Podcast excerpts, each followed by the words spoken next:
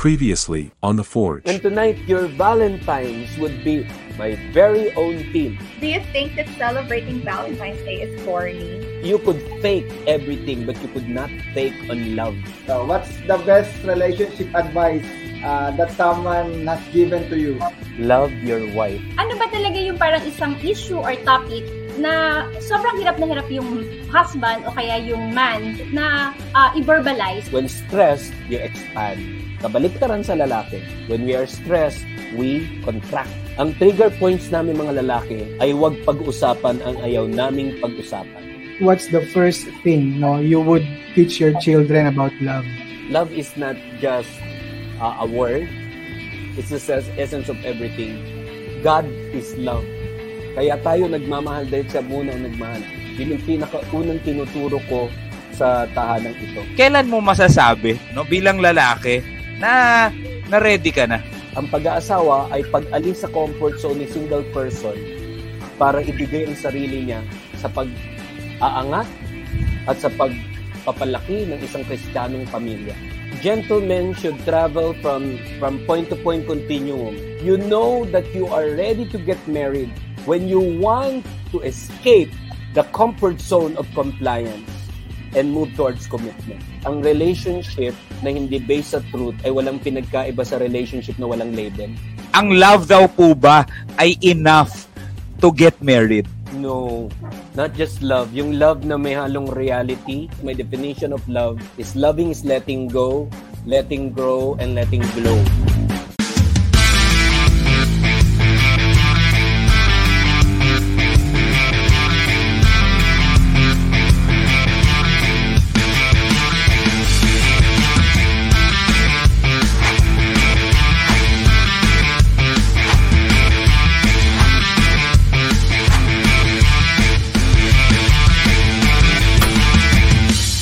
Blessed evening, everybody. This is Brother Obet Cabrillas welcoming you to tonight's The Forge. God is a good God, and I'm so excited. I'm so excited for our guest, for our um, for our episode hero, and for everything that's going to transpire. Let's begin with a short, short prayer. Uh, let's come before Him in the name of the Father and of the Son of the Holy Spirit. Dear God, we invite you to be with us Samahan nyo kami, Panginoon, nawa ang lahat ng mga kalalakihang nanonood, estudyante ba siya, kabataan, bata, uh, binata, naghahanap, may jowa, wala, married, balo, or whatever, whatever season in your life, my dear brothers, even even um, females could watch so that you will see the model of manhood that God wants. Not because we are perfect, but we are under the forge of God's grace.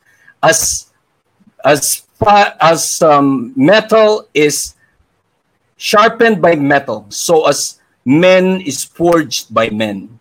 This we declare in Jesus' name, Amen. God is good. Of course, in this episode, meron tayong biblical hero. And, and I'm so excited. Uh, as for me, kahit palagi siya, kahit forever hero siya, okay na okay, super all right.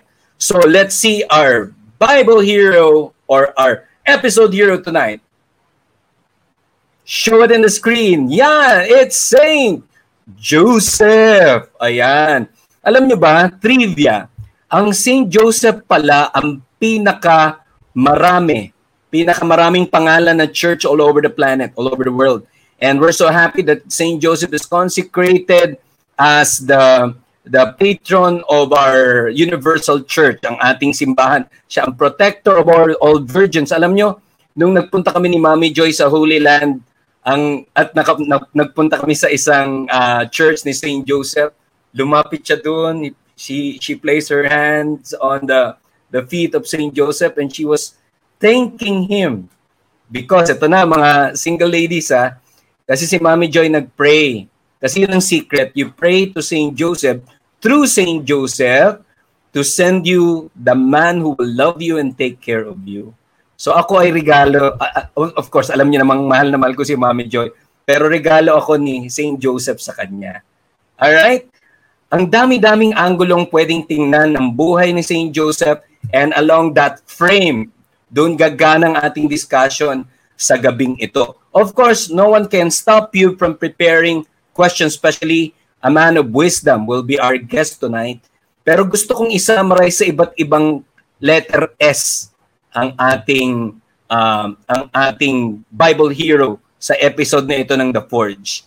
I want to describe St. Joseph with the word silence. Ayan. And then, yan, silence. Bakit ba silence? Kasi pinangalanan siyang silent worker. Di ba tahimik lang siya? Wala siyang word na ginamit sa Bible. Hindi siya nagsalita. Pero what he cannot supply with words, he said with action. Yung word na silent, jumble it up and it will spell out, listen. Siguro kaya siya tahimik, pinakikinggan niya palagi ang ating Panginoon. Natutulog siya sa katahimikan and then may mga mensahe ng ating Panginoon sa kanya. Silence is never lack of power. Silence is actually power. Even a, a person of, of no strong wisdom, pag tahimik, mapapagkamalang mabangis, malupit, di ba? So silence is one. Another letter S would be, let's see, sight. Ayan. Alam niyo ba that my own very own definition of wisdom will be uh, wisdom is coming from hindsight, insight, and foresight. Lahat ng sight na to ay na kay St. Joseph. In fact, when he sleeps, kaya nga meron tayo mga imahe ni St. Joseph na natutulog dahil doon niya nakikita mga panawagan ng ating Panginoon. And it's one thing to see. It's another thing to act on what the Lord was telling him to do. And he acted on it. Another letter S would be, yan, service. Ang kanyang buhay na hindi niya nasabi sa salita, buong buhay niya inalay niya sa paglilingkod sa kanyang uh, misis, sa kanyang paglilingkod sa kanyang anak, sa kanyang buong pamilya, sa uh, sa palagi niya. In, in fact, he is a protector of uh, the entire Holy Family. Isang tatay na tatay, family man, service. Another letter S would be, second to the last, sacrifice. Ayan. Yung, alam mo yun, yung um, um, the Mama Mary was found with a baby in her womb. Iskandalo yon actually. But alam naman natin through the Holy Spirit si Jesus. Pero nakas, nakas, nakasulat sa Bible, di ba? He planned to, St. Joseph planned to just divorce her silently para walang may iskandalo. Nag-sacrifice siya. Ang dami niyang sinakripisyo para sa kanyang pamilya. And for me, the real mark of manhood is sacrifice. And last but not least would be, yan, sabi nung kanta, In the sweet surrender, every moment spent with spent with you is a moment I treasure. Yan. He is in complete surrender to the will of the Lord. Kumusta ka? Kumusta ka, brother? Kumusta ka, tatay? Kumusta ka, uncle? Kumusta ka, lalaki? Man of God wants to follow Jesus Christ. Do you have these qualities of Saint Joseph? And given that, it's an honor and my full excitement to bring to you my dear dear friend. He is he wears a lot of hats literal. Kasi can you imagine i-compact ni Lord sa isang tao itong mga description na to. He is an ace mechanic. Wala yatang kung nanood kayo ng Jason Statham movies talagang wala sigurong bagay na hindi niya kayang ayusin. With his wrench and his tools he can He is a motorcycle enthusiast. The rougher the road, he likes it better. Ganun yan, ganyan ang guest natin ngayon. He is a superb artist. Isa sa mga hinahangaan ko ako pag nag-drawing ako, parang Pablo Picasso, abstract lahat. Pag nag-drawing itong guest natin na nako, uh, things would come alive. Whether it's painting or uh, design, whatever, he would um, he would write. It comes to life. He's a craftsman he he he would sometimes call himself carpenter. Talagang pag uh, dekalidad ang mga ginagawa niyang uh, craft para sa sa kanilang tahanan at isa sa kanyang mga uh, mga businesses. He's a discipler. He is the, the champion of discipleship sa ating singles. Wala na akong iniintindi noon because sila mag-asawa dedicated their lives in growing the singles missions of Peace Valle Verde and talagang so, so successful. He's a missionary. Wherever he goes, he brings in mission. He used to be a global head of a singles mission. He's an entrepreneur.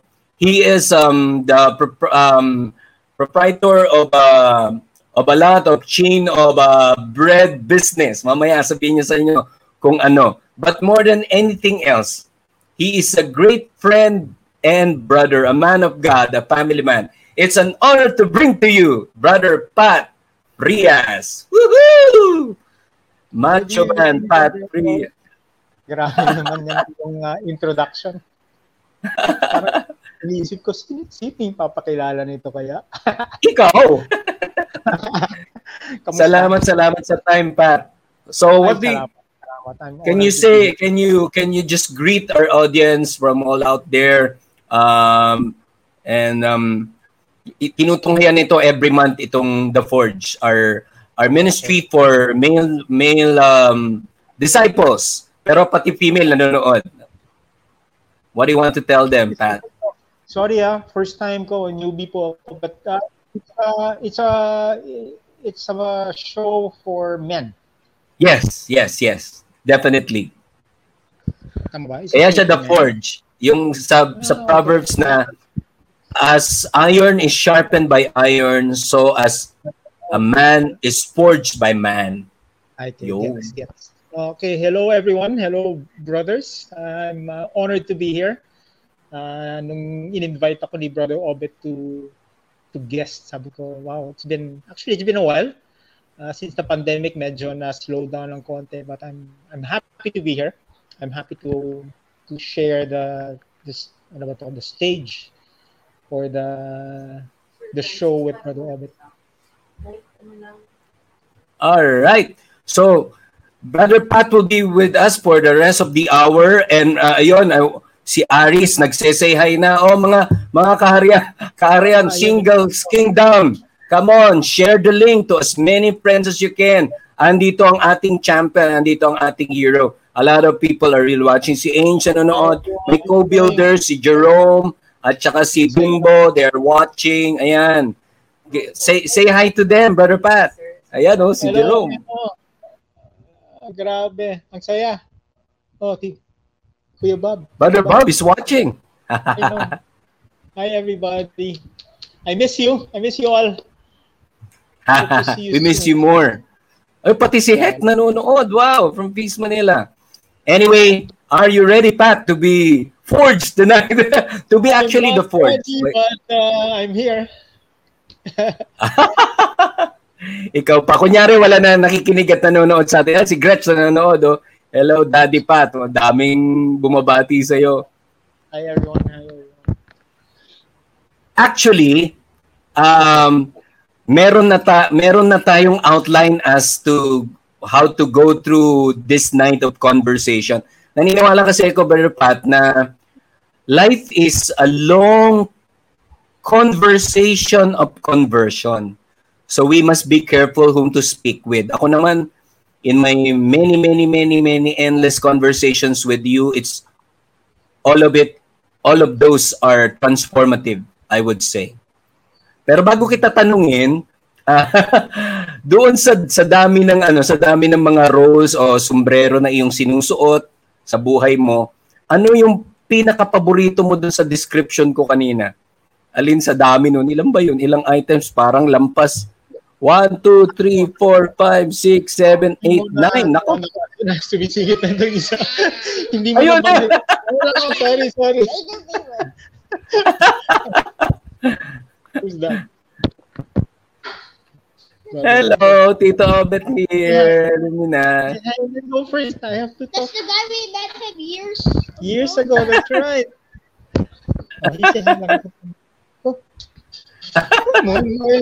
Ayaw bitaw. It's okay. Part yan, Anyway, part yan ng discussion natin. Hindi mo nabanggit kanina, but my, well, my favorite role right now would be father to this too.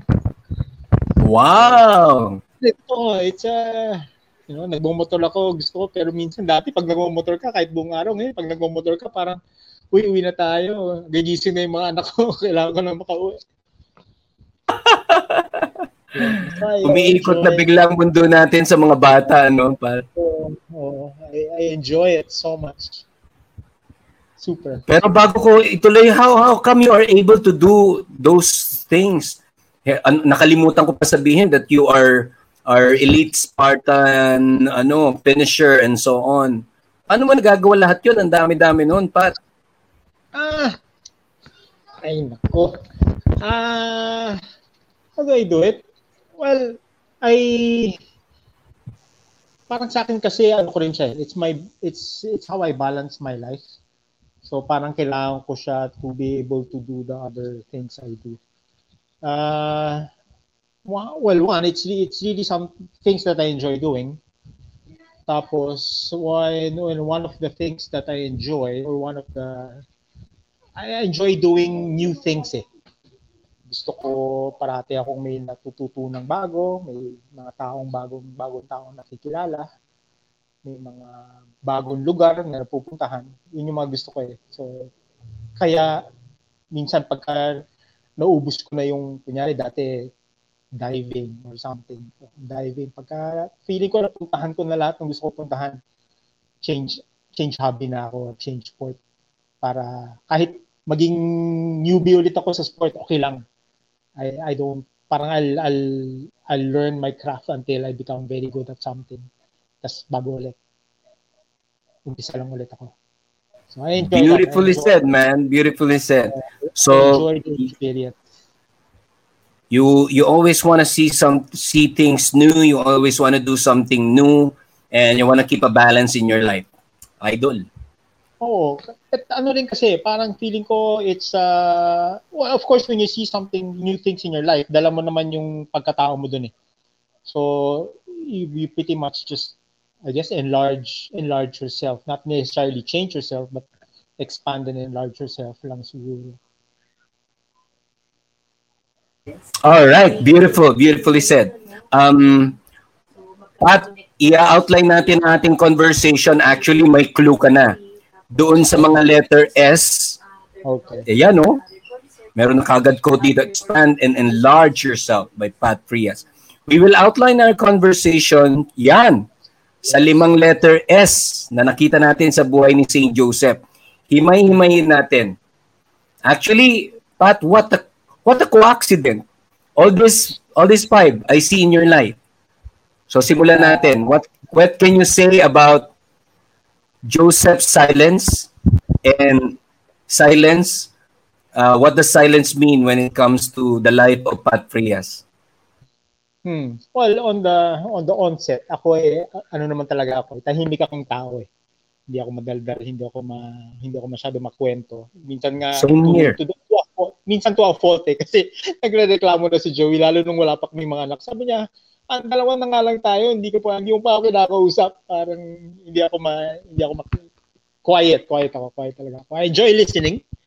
Sometimes I'll be in a room and I'll see people talk. I would I'd find comfort in just sitting and listening to everybody. So, ganun yung silence ko. And then on the on a deeper level naman, ako I've learned to I think most of my past siguro 15 years have been have been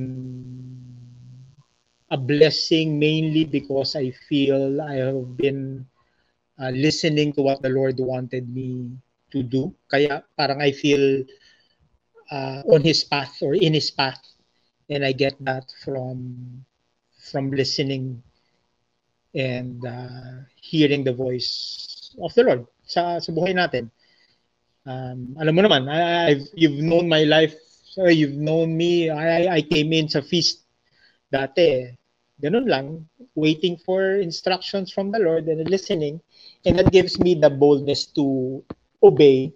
Parang madaling mag-obey kasi parang klaro sa akin pag nadinig ko yung boses ng Panginoon. Beautiful. Would you would you say, Pat, uh, are you influenced also by the silence of our Bible hero tonight or our episode hero, Saint Joseph, the man who did not speak anything in the Bible? Oo nga, eh, actually, when you when you read about him, there's nothing much that you will, you cannot quote him, di ba? Kasi wala ka namang ma, ma, madinig about him. Uh, not much. Pero ako kasi, well, uh, my name is Patrick Joseph. So Joseph yung aking second name. I was born March 18, March 17 kasi is St. Patrick's. March uh, March bali 19 naman is uh, St. Joseph's. So, very Galing. sa akin, Joseph, the name Joseph. In fact, uh, si Joseph is a derivative ng name na Joseph. Si si si JF, si MJ, si Mama Joey, ang name niya Joanne is also a derivative of Joseph. So parang yung yung name na yan sa amin is sa buong pamilya namin, buong buo yung Joseph na ano. So yeah, I All right, I think that deserves a big round of applause. That's the silence of Saint Joseph and the si- the silent man. I could I would assure you, pag kami concern ako, gustong kausap si Pat. Napak he is a very good listener, not just good, excellent listener. When I want to observe things, discern things, si Pat Frias ang tinatanong ko yung pinakatahimik na na tao and a keen observer. okay, let's go to next. Letter S. What would this be? Sight. So what can... Kasi pag natutulog si St. Joseph, bro, he sees visions. The sight that he has, the, the insight, the hindsight, the foresight. So what can you say about this and about sight in your life? Well, I like I like what you said kanina. no? Uh, hindsight, ano ba sa mo? Hindsight, uh, Hindsight, insight, and foresight. foresight, no? Correct. So, sa akin naman, uh, well, with, with regards to seeing things in your sleep, I think alam mo si Joey ang mas ganyan, no? She, she would parang prof, prof, prophet in a sense, no? Pero ako, wala ko masyadong ganyan. But, uh, uh, I think when they say that uh, wisdom comes with age, I think yun yung blessing lang ng uh, having, uh, di ba, having more years in your life is, marami ka na kasi nadaanan. I, I tend to be able to, I think, okay, I think what I'm gifted with or what I was able to learn in my walk was I've learned how to see when the Lord is working in my life. Uh, in, in fact, so, minsan, sobrang na akong familiar with the way he, he moves, the way the Lord moves, na expectant na ako. Parang, I, I even remember telling telling some of my friends when we set up the the last business that we had, yung pandilito, sabi ko, uy, sabi ko, ay, parang this looks familiar, the Lord's working again. Sabi ko, watch out, the Lord's gonna do something. And true enough, when we look back, and I remind them of the day I told them about it, naugulat sila na parang, oh nga, no?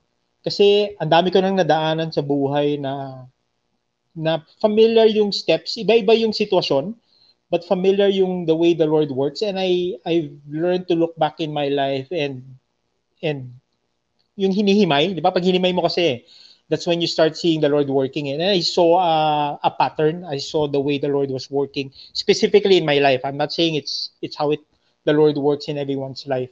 Pero in my life ganun eh. Kaya sobra ako ng parang alam ko na eh. And that gives me the what?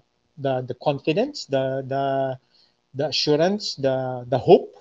I think that uh, the Lord is in control. So there you go, brothers and sisters, those who are watching tonight. Um, this is a big, very beautiful insight from Brother Pat Prias. I learned how to see where the Lord is working in my life. Minsan yan ang kulang sa atin. Are we, do we see the hand of God moving? Do, do we have that sight of uh, looking at how the Lord moves? Minsan si Lord, pag alam mo na yung quote-unquote pattern niya sa buhay mo, like uh, what Pat is telling, parang alam mo na that He is orchestrating something in your life. Um, ang gusto ko particularly uh, how he orchestrated your your uh, way to our friendship and to Peace Valle Verde. Gusto ko makuha, ma-share mo yon Pat. Uh, well, for for a background, I I served the Lord through CFC or SFC. Siguro mga what a good 20 years of my life I served in CFC. So I've been given I've been honored to serve them in different positions there. Sabi mo nga kanina naging uh, global head ako or not a global head but a area head of an international uh, area And ganun, ganun, no? Na, na, nasama ako sa council ng Singles for Christ. And when I was praying about it, the Lord urged me to to move. No, to move communities. Kaya nung nag-move ako, parang yung mga tao, yung mga kaibigan ko nun, parang it was such a shock. Now, for all people, ako pa, because now of the years I've invested or served in SFC. Pero klaro sa amin eh, mag-asawa that time. So when we moved, yun nga, sabi ko, okay lang naman. Sabi ko, when we moved to, ano, wala naman akong, I, I've never been the person to want to hold on to positions eh. In fact, sabi ko nga, pagpunta namin sa Feaston, gusto namin, doon lang kami sa likod, tapos quiet lang muna tayo. Sabi ko, ano, lie low muna. Just absorb and, and uh, take in, di ba, kumbaga mag, mag-regroup and magpalakas lang ulit. Kasi when you serve, di ba, alam mo naman yan, when you serve, you keep giving, sometimes it drains you. Some... So sabi ko, Han, pagpunta natin sa feast, uh, doon lang muna tayo sa likod. Tapos, uh, wag muna tayo mag-serve, ano mo yun, pa quiet lang muna. Pero alam mo naman yun, nung unang araw pa lang namin pumunta doon, uh, you you called me and uh, asked me if you know if we can serve here. Sabi ko naman, okay. Eh, ako naman, ako when I serve, uh, I always um, my obedience when I surrender kasi to God, that means whoever the Lord anointed to be on top of me in a particular chapter of my life, I have to be obedient to that person. Kasi alam ko that, that that's the Lord that the Lord anointed that person for me at that particular chapter of my life. So when you ask that, sabi ko, okay Lord, eh, kung kung tinatanong ako, who am I to say to say no? So true enough, eh, hindi naman kami nakapaghindi. And just a few week, maybe weeks later, we we found ourselves serving already in Peace Valley. Thank you for asking. Wow. Praise God. So there you go, brothers and sisters. The man who could who could be a leader to me, the man who could lead a lot of people, has experience of leadership, servant leadership. The the secret that Pat has is that openness to obedience. Napakagandang halimbawa. And it's such an honor to be working with you, Pat. And and thank you. I saw that obedience sobrang clear.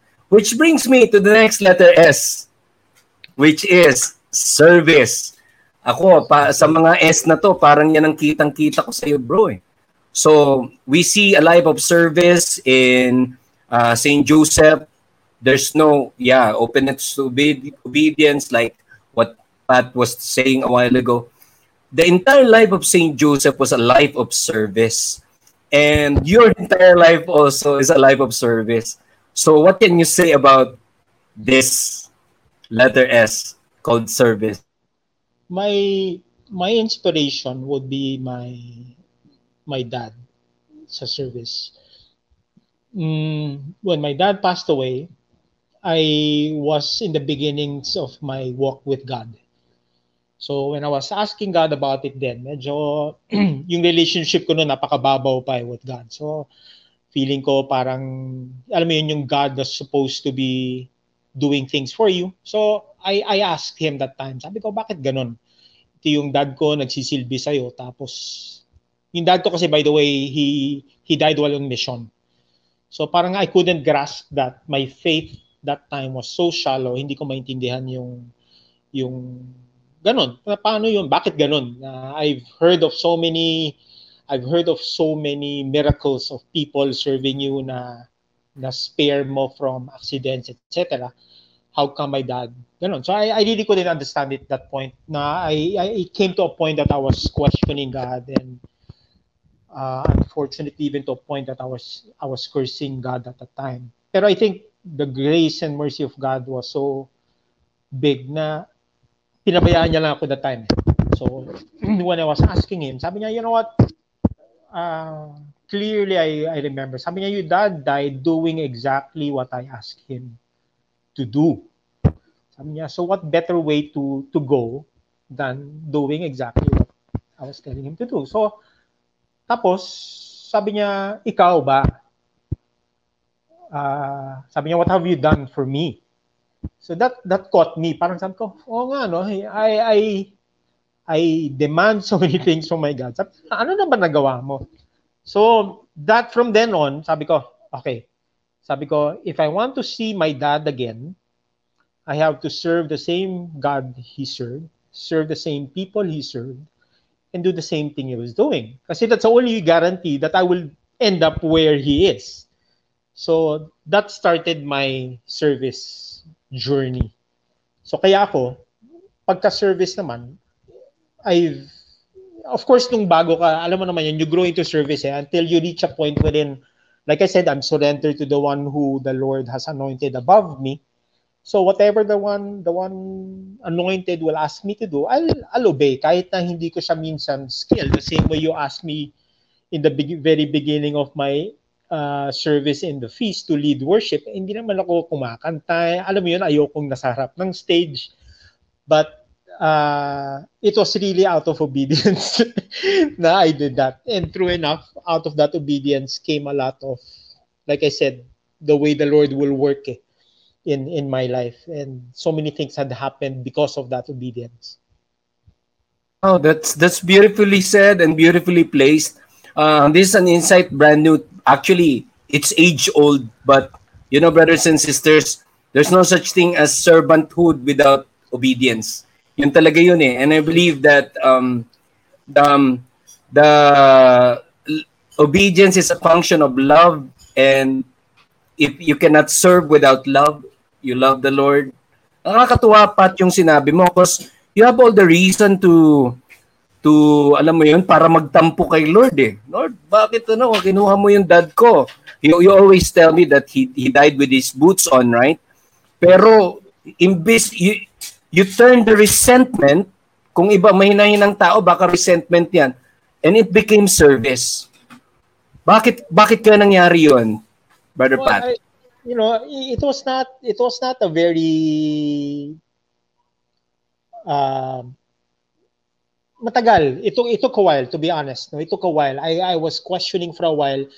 And I think I just reached the point na, at that point, sobrang, sobra akong ano nun eh. So many things happened in my life that time na on all levels eh. So parang sobra akong walang matakbuhan except to just run back to to God.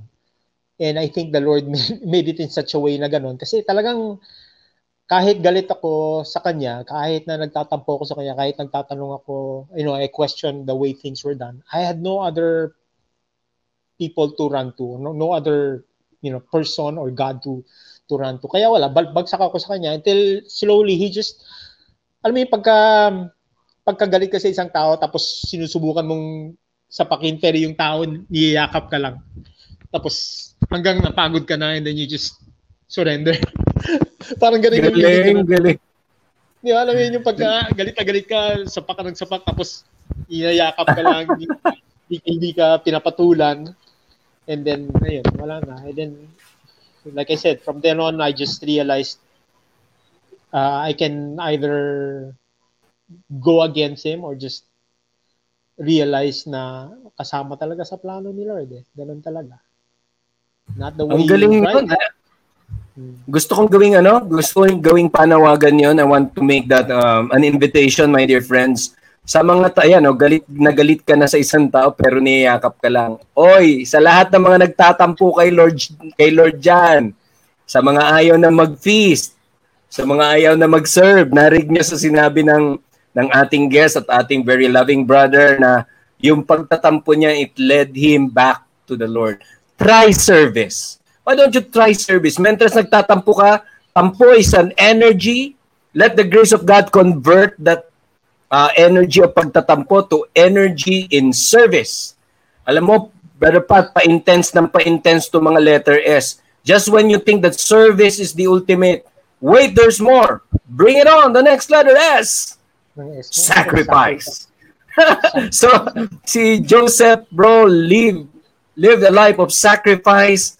He sacrifice, kumbaga, kung ma-pride, ma-pride lang siya na tao, baka iniskandalo niya na yung sitwasyon ni Mama Mary. He live a life of sacrifice. Pregi yung misis niya. Biniyahin niya from Jerusalem to Egypt. Nung nag, yung pinakahuli kong pilgrimage, Diyos ko po, ang layo pala ng Jerusalem sa Egypt. So biniyahin na nila yon lakad at saka uh, donkey lang. So this is really sacrifice and all his life was sacrifice. And your life too, Pat, is a life of sacrifice. What can you say about this? Sacrifice. Uh,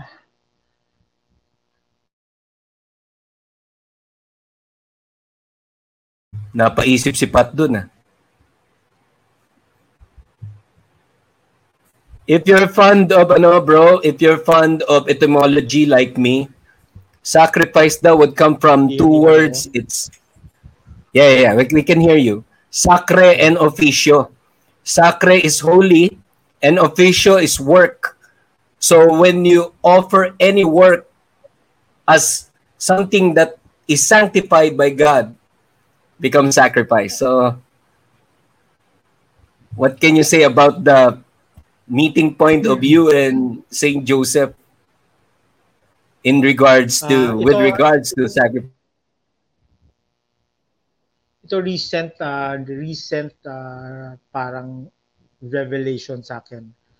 Um, when you give yourself to service to God, dati kasi yung priority ko talaga was my service. Eh. Uh, when I say service, that means everything else was second to that. My relationships, my business even. Um, pagka may service ako, pinapunta ako somewhere for a month, walang question yun. I'll drop my business for that month and I'll just go. So obviously, if you do that, your business will not thrive. Diba? Hindi naman yan pwede na ah, automatic lang yan, no? autopilot. So, if you serve the Lord for the past, siguro in my 20 years of your life, and you see the people who you started with, you'll see their businesses thrive better than yours. And I will ask myself, sabi ko, parang did I did I waste my time? You know, did I did I should I have just focused on business? If I did, then I would have been in the same level of uh, success as my other friends who focused their past 20 years in business. So I think about that. And then I realized that later on lang, like like now, when we started yung Pandelitos. When we started Pandelitos, I was what, 50 years old already. 50, ilan na ba ako ngayon? 53, 51, 51 years old when I started Pandelitos. Sabi ko, um, and when we started it, it was, it's a whole, it's another story altogether of faith, of obedience to God. No? Uh, I call it nga my uh, collateral beauty. And if I, siguro one day I'll tell you the story about it. Or actually, I'm, I'm, I'm sure you know, but you know, I the story with the other people here another day.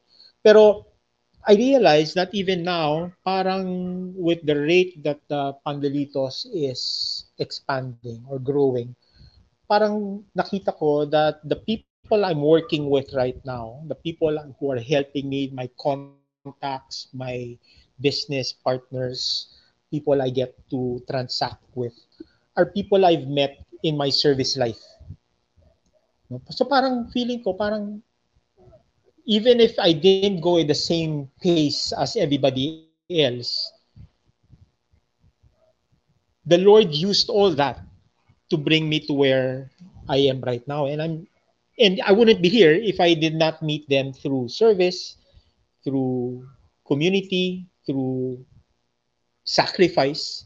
Diba? Feeling mo kasi nun, sacrifice ka. Sige, okay lang. Sakripisyo ko yung negosyo ko, yung personal life ko. But the Lord will, yeah, eh, sabi nga nila, diba, you can never outgive the Lord. So now that I, parang now that I've focused now on, on this business, I see the Lord now working overtime or double time uh, on it. And I'm just amazed. Parang, wow, two years pa lang kami and we're seven branch branches strong. And then there's so much potential in the growth of uh, the business na na-overwhelm ako. I would attest to be that. Amen. So you've seen naman Pandelito since day one, brother. You, Yes. blessed all course, di ba? Eh, And and to So, confess, brothers and sisters, isa ako sa magdi-discourage sana kay Brother Pat. But he was unstoppable. Di ba? Kasi pandemic, pandemic lang nangyari lahat eh. So it was Grabe, no? What you're saying, bro, um, what I could see in what you're saying is that sacrifice will always be met by miracles, no? Kasi it's painful to do eh. It's painful to to do it, to execute it, yeah? Oh, so So I, I really believe that the Lord's plans for us are so much better than ours. I could have done it that way and lose the privilege and honor of serving for the past 20 years. And maybe I'll still be here right now where I am. Pero imagine having that, di ba, that experience of, kasi nga yun sabi sa akin ni Lord that time, sabi niya, ano na ba nagawa mo? Eh wala akong masabi. At least ngayon, di ba, pag kinuha ko ni Lord, Lord, meron naman ako nagawa kahit pa paano, di ba? So I can, I can, I can look God in the eye, or you know, so to speak, and say, Lord, you know, I, I try to be as obedient as I can to everything that you've asked me to do. Amen. Amen. you, you know, thank you for what you've done in my life. Hallelujah. We're down to the last letter S, and it will be called surrender because, you know, St. Joseph lived a life of sweet surrender. But I know Pat has a lot of things to say about surrender, but we pause for a break. We will watch this video. Hinga na malalim, Pat. God is good. Let's watch. Thank you.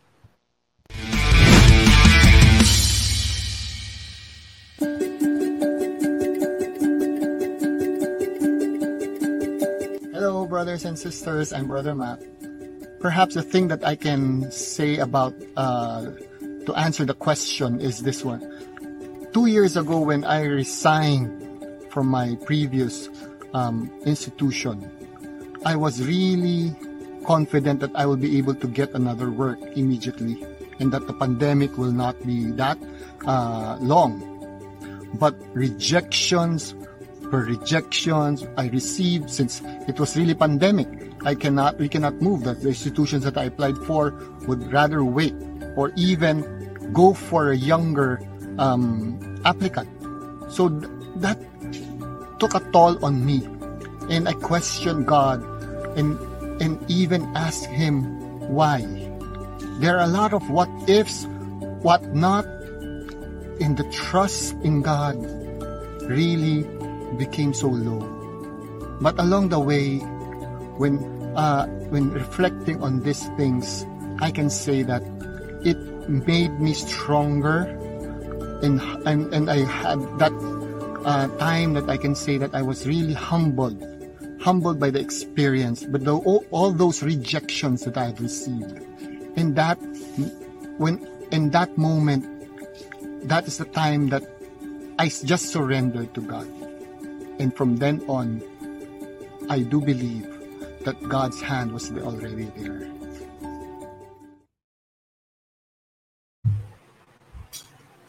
Anong sabi mo? Grabe naman yun. Uh, brothers and sisters, just letting you know that there's no such thing as canned questions in the Forge. Kaya magugulat kayo, oh, hindi alam ni Pat ang talakayan. And would, would you believe if I tell you na ang galing ng movement ng Holy Spirit because yung yung question na binato at saka answer na binigay ni Mac. Mac, by the way, is a is a pillar or a council member of the team of Brother Bimbo and Sister Elsa. So he answered it so beautifully na alam mo yon yung napaka-qualified mo, walang tumatanggap sa'yo, rejection was there. And he said the magic word, surrender. Ayan na. Pero Pat, what can you say about surrender? Sumuko ka na, Patrick Prias. I think sa lahat ng S, yan yung paborito ko lang ngayon. Uh, surrender is always, parang it's been my battle cry for the past, I don't know, I don't even know how many years. Uh, na-mention din dun sa video na si, what's his name again, brother? Oh, Brother Mac. Brother Mac na-mention niya about questioning God, no? And when I when I told you about questioning God, that was the last time. 1997 was the last time I questioned God. From then on, it was really uh, surrender to what the Lord was uh, asking me to do. And siguro my most, or at least uh, what you've uh, what you've um, witnessed would have been my last uh, what, seven, eight, or no, even nine, maybe nine, ten years already.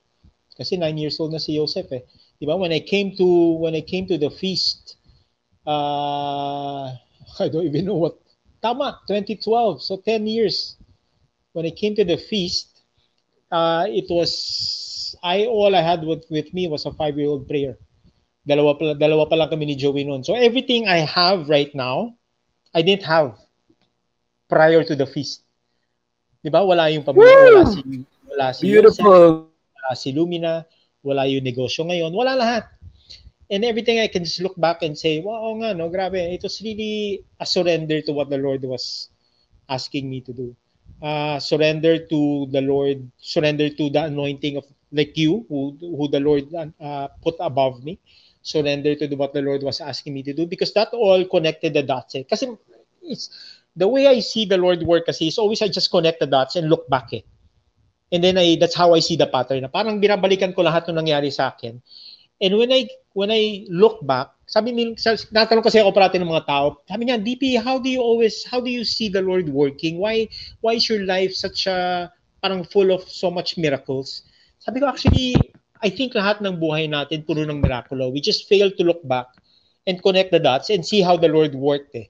So yun lang yung naging gift ko na parang the Lord gave me this uh, skill or maybe uh, time to analyze my life, look back and see, oh nga no, oh nga no, ganun no. Si parang, oh nga no, nung tinawag ako, nung tinext ako ni Risa para mag imbitahan ako sa feast no, nung um, nag-oo ako Brother Obet, tapos nung nung, di ba, uh, when you connect everything, you see the Lord working na parang, ah, sabi ko, so sabi ko, sa loob-loob ko, I was praying for a family, for a child of my own that time. And when the Lord asked me to move from us from a community whom I've served for 20 years, parang na, na, nakita ko eh, sabi niya, uy, oh, pinanganak na yung si Joseph, pero nasa grace to be born pa lang siya nun. So parang six months later, inimbitahan ako sa feast, umuo ako, tapos nandun na, kumbaga. So nung nakita ni Lord siguro si Joseph pinanganak, ah, para kipat. Dinadasal nila to, eh, limang taon na din dinadasal to eh. Pero hindi naman siya pagising mo, nandoon na sa pintuan mo eh, di ba? So the Lord will will orchestrate things. And I guess the obedience part is really uh, yun. You know, the Lord paving the road for you, opening doors, closing some doors.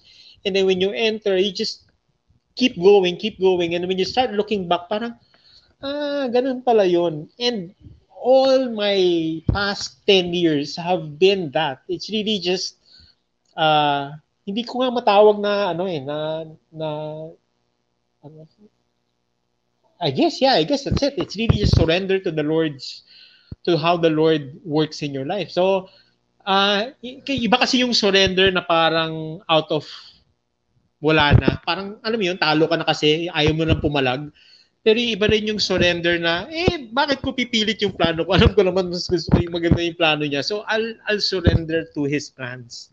Parang ganun eh. So, like I said, same story with Lumina, same story with the business. It's all really just, Lord, sige, alam mo naman yung sitwasyon, bahala ka na. What do I do now?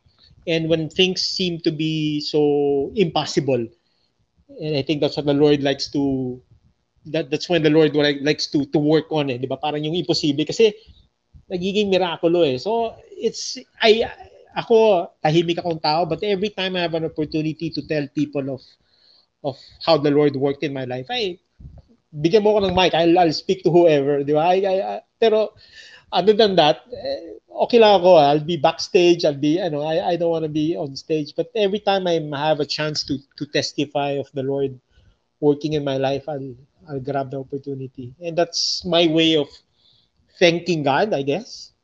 Diba? thanking God and honoring God for being so real, real in my life. That was so beautifully said. I, I think wherever you are, can we give the Lord a big, big hand where you are? God is a good God. Grabe, Pat, yung sinabi mo. Pero, ko-cornering kita dun sa sinabi mo, Brother Pat. Sabi mo, prior to the feast, everything that I don't have, or everything that I have now, I don't have prior to the feast. Grabe, oy, makinig kayo ha. Ulitin ko na sinabi ni Pat. Everything that I have now, uh, I don't have prior to the feast. So, what do you want to say about parang yung mga Pat Frias na may five-year-old prayer na dala kay Lord na wala, wala lahat sa kanila. So, what do you want to tell them if they're watching now? Kasi uh, after Facebook Live, this gonna be recorded and people could watch this. So to all people who said it's impossible, it's a five-year prayer, what do you want to counsel them, Brother Pat? Speak and prophesy. the only thing I keep telling people is madaling magdasal eh, madaling madinig. In fact, sometimes people say, how do you how do you hear the Lord speak, no? And I think it's not really us not hearing the Lord, it's us not being bold enough to obey what the Lord is asking us to do. Kasi most of the time, the Lord will ask you something that are some things that are not logical. Or parang kung lalagay mo ng rason, parang, eh, Lord, bakit naman? Parang hindi yata yan. So, we end up disobeying God. No, but if we're I guess importante no if we're if we have that uh, relationship with God kasi ang hirap magdasal, ang hirap maging obedient kung hindi klaro sa iyo yung boses ng Panginoon, di ba? Like baka kung sino-sino yung nagsasalita sa sa puso, sa isip mo eh. So importante 'yon. But once you have that relationship. And then when the Lord, ako kasi, di ba, when the Lord says something, kahit na ano pa yan, pagkaklaro sa akin na si Lord yan, kung talon, edi talon, di ba? Parang ganun kasimple. But we have to make it clear. First, we have to make it certain that it's the Lord speaking into our lives. Kasi uh, mahirap naman, di ba, pagka pagkamundo lang yung nagsasalita sa atin, tapos feeling natin we're being obedient to it. So, again, it's really just obedience to what the Lord is telling us to do. Super, yan sa akin. I, I, all the miracles that had happened in my life were, were, happened because of the obedience part that we have to give. You look in scripture, in scripture, a lot of the miracles of the Lord, if not most of the miracles of the Lord, were happened with the obedience of the people that you know, 'di ba? Yung when the when the the, the, the feeding of the 5,000, 'di ba? Hindi naman yan dumami agad. Sabi niya, go feed the people. And when they were giving it, saka lang nila na-realize na, uy, hindi na uubos, dumadami, 'di ba? But they had to be obeyed. But if they put reason to to that, sabihin nila, Lord, ah, 5,000 nga, tapos bibigyan mo ako ng ganitong karaming tinapay at isda lang. Hindi yan kaya. But they were obedient enough because sabi ni Lord, so they just started feeding everyone just to realize na after di ba, afterthought na lang lahat eh. Parang, oh nga, no, hindi naubos. No, the blind man, sabi niya, lagyan mo ng putik yung mata mo. Parang, kung lalagyan mo ng rason niya, bakit putik? Eh, kung putik lang din, bakit pa kita tinanong, di ba? Sana ako na lang nagay ng putik sa mata ko. But then, you know, he would do that. And miracles upon miracle in, in scripture were all, all happened or most happened because of the obedience of the people who, even if, you know, it was unreasonable to some degree, they still obeyed. And true enough, miracles happen. So, yun. Amen. Pero Pat, alam mo bang in 4 minutes tapos na tong show na to? Pero we, maganda nagtatapos sa bitin para ulit-ulitin. I want, uh, I'll be inviting you bro in the last uh, 4 minutes or 3 minutes to to speak about first with the miracle of Pandelitos. I was privileged to pray over the very first uh, uh, bakery, the very first uh, shop and then kindly end with your your the the miracle called your family. And probably uh, asa ang mga branches sa mga lugar para mabisita nila yung miraculous sa pandesal na yan na nagmi-minister sa mga mahihirap? Go speak forth bro. Well, si Pandelitos, I, I call it my uh, collateral beauty. It started off with uh, my mom in the US who suffered a stroke 2018. So na-stroke yung mom ko, we had to put her in a special care and I think we all know naman how expensive special care is in the US. So yung mga kapatid ko lahat nasa Amerika, ako lang po yung naiwan dito sa Pilipinas. So I would give them my share uh, of expense. And uh, kung times mo ng 50, medyo mabigat po sa atin yung pinapadala namin. So, hindi ko naman alam how long my mom was going to be, you know, bedridden yung mom ko, how long my mom was to last in special care. So, hindi ko ma maplano yung pondo. So, eventually, sabi ko sa asawa ko, sabi ko, Han, kailangan ko yatang magtayo ng isa pang negosyo kasi ubus na ubus na tayo. Nauubos eh kasi we're spending, oh, well, malaki, you know, huge amounts monthly we would selling it. So to a point na, syempre, napapag-awayan na namin yung financials namin, sabi ko, Han, kailangan ko magtayo ng isa pang negosyo, hindi, hindi kaya. So si Pandelitos naman po, uh, it was really just a desire to elevate uh, the Filipino bread, the pandesal.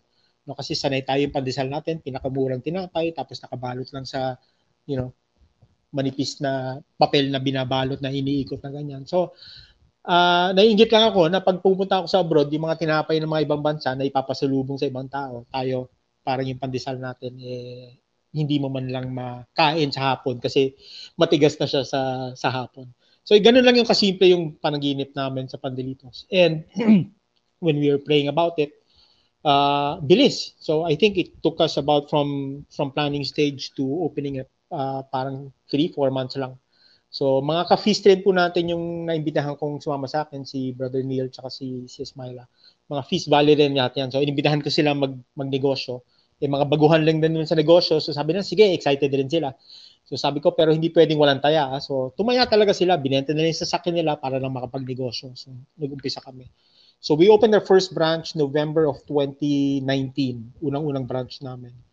So nung tinayo namin, plano lang namin, maka isang branch, sabi namin, okay na yan, makabenta tayo ng mga limang 50 ah what 5,000 pesos isang araw 150,000 rin sa sa isang buwan sabi na pwede na yan. So parang pangdagdag gastos lang ba? But when we opened our first branch we saw how the people uh, parang yung tanggap ng tao namin sobra kami na amaze one month later bukas kami ng second branch kagad namin. Tapos noon 2019 March nag-pandemic na tayo? So by by 2019 nakapagpunta ulit ako ng Amerika And uh, so one year, no, my mom by that time passed away already. So nung nakauwi po ako dito, it was already lockdown. No, nag-umpisa na yung lockdown natin. 20, uh, March 15 nag-lockdown, March 17 ako nakauwi. Hinatid na lang ako sa sa checkpoint ng uh, sinundo ako sa check ng sa airport ng partner ko sa partner namin ni Neil. Tapos hinatid ako sa checkpoint, sinundo ako ng asawa sa checkpoint, tsaka lang ako nakauwi. Ganun ka ka photo finish yung uwi ko. And yeah, from then on, we've uh, opened five more branches in the past uh, two years you know, during pandemic, and that has been the, the blessing of Pandelitos to us. And si Pandelitos, uh, if you know, parang siyang tinutuloy lang naman eh. Nawalan ako ng service, nawalan tayo ng church, nawalan tayo ng feast, so my service became through Pandelitos, no? Uh, I remember our third branch, nagpunta si Brother Obet sa amin. Sabi niya, Pat, meron akong word para sa inyo. It's the feeding of the 5,000. Tapos pagpunta niya sa branch namin, nagulat siya, nakapintura na dun sa mural namin, may, sa wall namin, yung si Jesus na feeding the 5,000, yung verse nakapintura na sa pintuan namin. Kasi yun din yung word sa amin ni Lord uh, on why. Uh, klaro sa amin yung word, hindi lang namin alam kung paano. So that time, we just painted it, not knowing what the Lord was uh, asking us to do. So one day, uh, we had an order for Sundays kasi sarado kami, no? So it's one of the things that we did kasi Sundays we we wanted to honor the Lord's Day, so sarado kami paglinggo. So meron kaming order ng Sabado na na parang 1,500 pieces. Sabi ko, uy, malaki na yun sa amin dati. Uy, 1,500, order tayo. So ginawa namin, just to realize, nagkamali pala ako, 1,500 pesos. Eh, since dalawang piso yung pandesal noon, sumobra kami ng 750 pieces. Sabi namin, ano gagawin natin? Kinabukasan, sarado. So, sabi ko, sige, paki-pack nyo. Kasi na, na, na, naalala ko yung part ng verse dun sa John na sabi, gather all the leftovers, let nothing be wasted. So, yun yung tumunog sa akin. Sabi ko, kunin nyo lahat nung ano nung natira natin, ibalot nyo lang, lalabas ako kinabukasan and I would give it to the street uh, street people, mga homeless. So ako lang, ako lang that time na mag-isa lang ako, lumabas ako. And I just went around. Wala akong direksyon, wala akong mapa, wala akong plano. I would just let the Holy Spirit lead me to wherever He would lead me. And I found myself giving to the homeless. Kasi during that time, ano na yun eh, uh, may mga ayuda na, lockdown tayo nun eh. Pero I realized that these people were walang address, alam mo yun, walang, hindi sila nakalista kay kanino eh. So hindi sila naabutan. So I would give it to them yung iba nakakausap ko, iba naman hindi. Pero yung sinasabi nila, uy, salamat, ito lang yung pagkain namin sa araw na ito. So, tumatak yun sa akin. Sabi ko, grabe naman. Sabi ko, uh, uh, these people, you know, hindi naabutan, hindi nabibigyan. And it became now our, naging malinaw sa amin that the the feed of 5,000 was really meant for, or the Lord was telling us to feed the people who are homeless. So every Sunday, yun ginagawa namin. If we don't go out ourselves, we would partner. Every Sunday, we would give out to mga soup kitchens or yung mga yung mga ibang organizations and we will work to them, work with them, through them. So kung kami naman nakakalabas, minsan like sila, yan, sila Brother Aris, ang huling two Sundays ago, sumama sa akin, kami dalawa lang. Sabi niya, Brother Pat, sama naman. Oy, Daddy Pat, sama ako sa'yo. Sige, sige. So, namigay kami. So, it's really life-changing for me uh, when you when you reach out to these people. Parang feeling mo kasi minsan ang laki ng problema mo, di ba? Ang da- ang dami mong utang. Eh, ito nga, walang makain sa buong araw or hindi niya alam kung may kakainin siya sa araw na yun or sa linggo na yun. Tapos, so it, it makes you grateful. You know, you wake up grateful, you wake up hopeful, you wake up thankful. And, uh, you know, the privilege of being able to be on that position na ikaw yung nagsisilbi imbis na ikaw yung naghihintay na silbihan ka or ikaw yung naghihintay na mab- mabigyan ka. Grabe yun eh. Parang life-changing sa akin yun na parang privilege mo na nasa lugar ka ngayon ng kabuhayan na nakakapag-abot ka, nakakapagbigay ka. Isipin mo kung ikaw yun nandun sa kabila na hindi mo alam kung may mag-aabot sa iyo o wala. Parang sa akin, parang, Amen. di ba? Parang, yun, yun lang. Pas- pasalamat talaga Praise. Grabe. You're on fire, brother. And uh, you- we see a man here who is whose life is surrendered to God. All the letter S, ay puro check po tayo sa buhay ng isang Pat Frias, pati ang kanyang negosyo ay isang ministry. Um, yan, align na align para sa iyo talaga to. You are uh, you uh, advocate silence and listening, the the insight, the ser- life service and sacrifice and surrender. If you have any last three words, bro, and before before you say goodbye to the people who's watching, what would that be? What would be um, one sentence, two sentence, just to bless people tonight who's watching? Uh, I think if you wake up grateful every day, you'll realize the world is not as bad as you think. Um, there's so many things that we can be thankful for eh. Minsan, hindi lang natin nakikita kasi blurred tayo ng mga problema, blurred tayo ng mga issue. But if you check everything that's uh, you're grateful for, you're thankful for, for, kahit walang mabago sa buhay mo, may kita mo paggising mo parang, uy, o nga no, mas mag- masarap ang buhay. And you'll be able to give more because you woke up grateful and hopeful. Hallelujah. Hallelujah. Thank you, Pat. Missionaryong missionaryong answer. Nga pala, we have a way of uh, saying hello and goodbye here in the Forge. At ganito yon. Brother Pat, may the Forge be with you. And you have to say it to me too. May the forge be with you always, Brother Ko. Salamat. Uh, Thank you so I, much. I this continued journey with you. I'm always here for you, brother, because I know you you do the same to me. Here we go, my dear friends, Pat Frias. Let's give the Lord a big, big hand for this mighty, mighty servant of God, entrepreneur, um, artist. Every hat that he wears blesses the world. Pero andyan lang si Brother Pat. Before we continue, before we end, meron kaming pasabog sa inyo, meron kaming pasabik. Let's watch this video. Hallelujah. Nagkaisa ang mga Metro Manila Mayor sa rekomendasyong ibaba na sa pinakamaluwag na Alert Level 1 ang National Capital Region. Alert Level 1 na sa Metro Manila at mahigit 30 lugar sa Inilagay bansa. na sa pinakamababang antas ng COVID-19 alert level ang Metro Manila at 38 iba pang lugar sa bansa.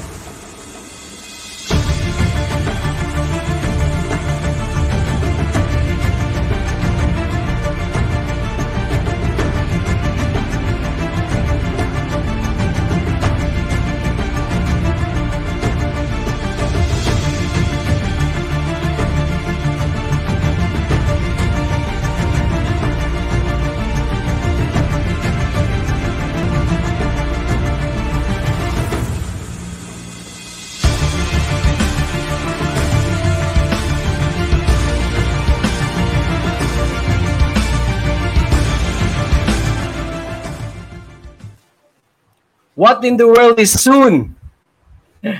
What is soon would be oxytocin. Alam niyo naman, I'm a firm believer of the power of oxytocin. And what is that? Things that you cannot enjoy probably with online. You enjoy live through oxytocin. Yes, one of these days, no promises yet when, but one of these days, we will see face to face. Feast Ortigas District, we will be seeing each other face to face. When? We don't know yet. Ang sabi kanina, soon. Let's give the Lord a big, big hand, brothers and sisters. I'm so excited also. But as, as I warned my, kumbaga, I forewarned my family, I also for um kumbaga uh, share it to to as many friends possible. Even things are getting better. Even things are getting better. Bring with you the discipline that the pandemic taught you. Okay, even things will get better. Bring with you the discipline that the pandemic brought you. The humility, the trust, the five letter S that, that you've learned tonight, and all the wisdom that we gained from Badr. Walang nagawa yung fluctuation ng, ng signal ni Pat Frias to bless us tonight. I have a lot of things to say, to speak about, but we'll wait for another month. And it's such a night of blessing, as I promised you, a night of miracles. In the mighty name of Jesus, everyone who's watching, even a rerun of this video, will be blessed. Again, this is Pedro Obet Cabrillas bringing you the Forge. May the Forge be with you. Kapow!